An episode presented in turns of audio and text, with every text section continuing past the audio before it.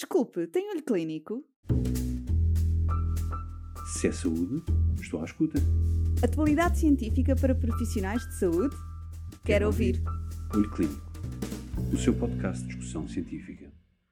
Falámos sobre vacinologia, infecções pediátricas, nesta nova fase da pandemia que vivemos.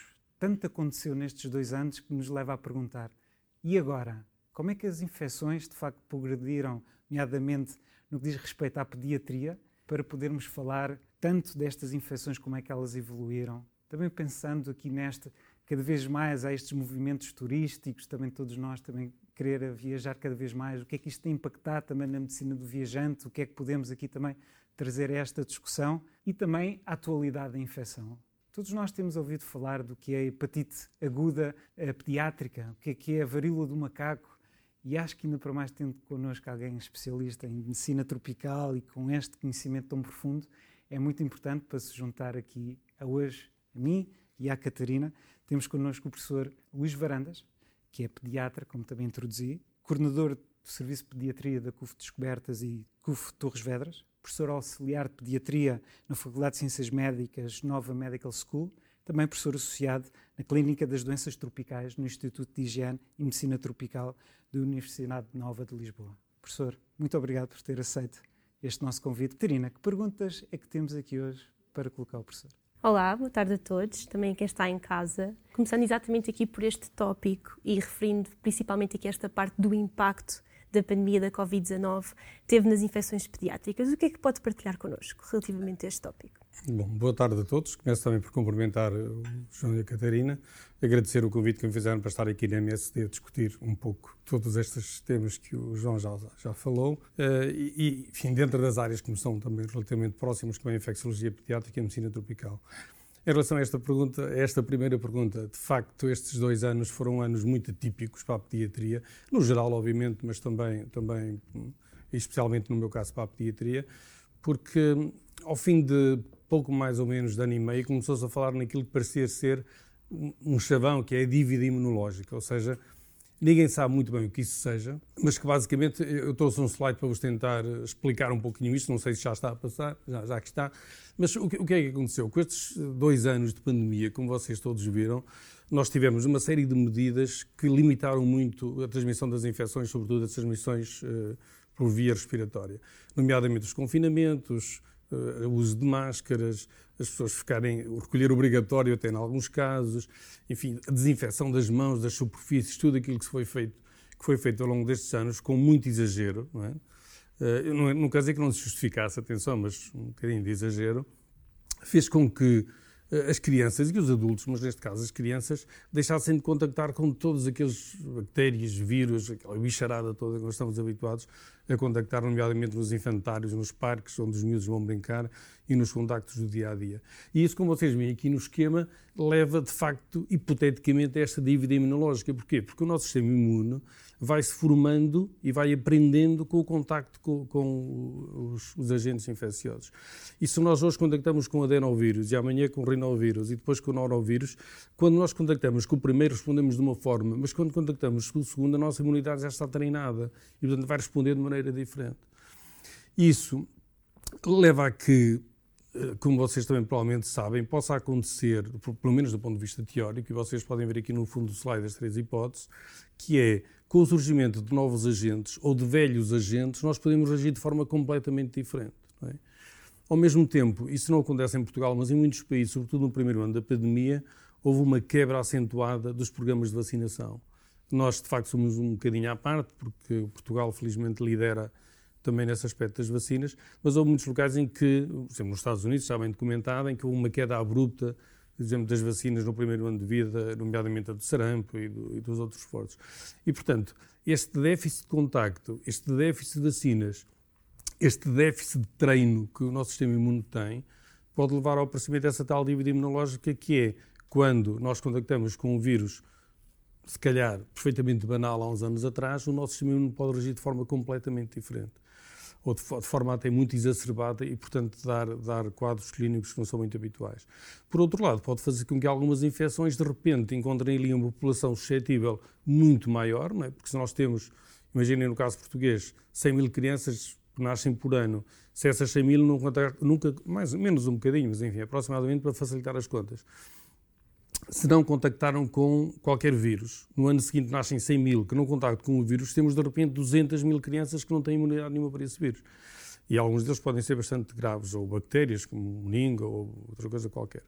E, portanto, quando de repente nós abrimos tudo, facilitamos o contacto, facilitamos a transmissão, eh, de repente podemos ter, de facto, um grande número de casos de, de, dessas infecções e que o exemplo mais típico é aquilo que aconteceu com, com o VSR, que, como vocês talvez saibam, primeiro na Austrália e na Nova Zelândia, mas depois também na Europa, cá em Portugal, nós costumamos ter o VSR que dá as bronquiolites de novembro a março, e o ano passado tivemos de maio a junho, julho, agosto, por aí fora, não é? completamente atípico àquilo que era habitual. E, portanto, isto é, de facto, um, um aspecto muito importante, porque no, no, caso das vacinas, e ligando um bocadinho às vacinas, é importante reforçar a necessidade de vacinação. Não é? Portanto, obviamente que o nosso PNV está ótimo, mas aquilo que está extra PNV poderá, de facto, dar, dar aso a que haja epidemias, nomeadamente meningite, varicela, e, e que, que, é preciso nós estarmos atentos e, e, vacinarmos mais um bocadinho. Portanto, este conceito de dívida imunológica é um bocadinho isto. Como está aqui no fundo, se vocês conseguirem ver, há situações que não têm interesse rigorosamente nenhum. Portanto, tanto faz eh, ter mais rinovírus ou menos rinovírus e pode haver outras que podem, de facto, há microepidemias ou surtos e que pode ter impacto na saúde das crianças. Sem dúvida, professor. Eu falava nessa questão da importância da vacinação, da dívida imunológica e vemos que também as crianças também a regressar cada vez mais aos colégios, aos infantários, às escolas. Como é que isto tem impactado também em termos epidemiológicos? E da sua experiência, o que também tem observado? O, que, em termos, de, de, digamos assim, de impacto, no, quer, quer no, nos serviços de saúde, quer na saúde das crianças, claramente que o mais importante foi este VSR que eu falei, não é? As outras infecções respiratórias, como meningo, strepto, mesmo hemófilos, eh, diminuíram bastante durante estes dois anos e agora estão a começar a subir. Já há dados europeus que começam, pelo menos, a voltar àquilo que era habitual, não direi que há um pico.